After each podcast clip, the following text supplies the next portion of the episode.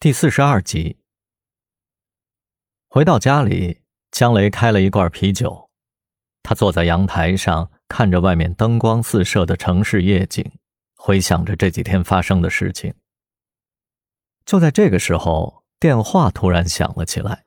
“喂，小雷啊，最近还好吗？”“妈，我正想过会儿给你打电话呢。我们的酒吧装修好了，明晚暖场。”妈，你明天也来吧，大家热闹热闹。行啊，我听你姐说了，明天我一定到。江雷和妈妈又聊了很久，才挂断了电话。重新在脑中想了一下明天的步骤，然后又查看了一下明天需要的东西。明天对他来说是一个重要的日子。夜晚来临，江雷五人穿戴整齐。接待着邀请来的同事和亲朋好友，眼看着就要到了约定的开张时间，而江雷的妈妈还是没有到。怎么还没来？江雷抬腕看表，刚要打电话给妈妈的时候，一辆崭新的轿车停在了酒吧的门前。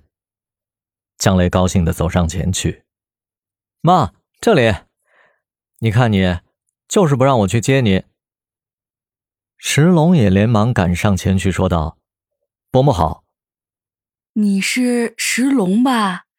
我家小雷啊，多亏了你的帮助。”听到江雷妈妈的话，石龙赶紧说道：“啊，我和江雷是好朋友，应该的，应该的。”江雷说道：“妈，咱们进去吧。”听到江雷的话，江雷的母亲笑着点点头：“好。”走，咱们一起来到酒吧内。重金属音乐之下，众人在舞池起舞，处处充满着热烈的气息。三个女孩看到江雷的母亲，纷纷迎上前来。江露更是投入自己母亲的怀抱里，而另外两个女孩也是叫着伯母。江妈妈的眼中流露出满意的神色。妈，时间到了。你先去坐一会儿。嗯，你快去忙吧。江雷又对江露说道：“姐，你先陪妈坐会儿啊，我先去忙一下。”说完，便陪着石龙走到了舞台的中央。江雷示意乐队换上了一首轻音乐。首先，感谢大家的光临。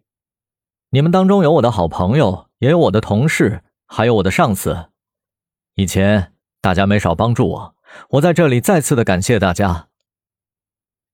江雷停了一下，继续说道：“这间酒吧是我们五个好朋友一起开的，希望大家喜欢这里，在这里放松心情，找到快乐。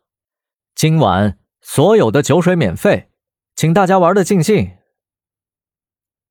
走下舞台的江雷看到田菊的脸上带着一丝的红晕，哎。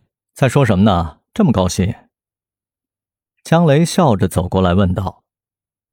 江路笑了一下，调笑道：“小雷，你看田居这么善良，长得这么漂亮，你们俩还是青梅竹马。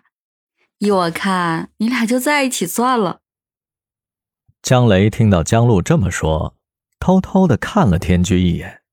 正好和田菊的目光碰在一起，两人都快速的将目光移开。不敢再看，而江雷的母亲瞧见了两人的神色，他的心里已经知道了两人的想法。他拉着田菊的手，不断的说着话。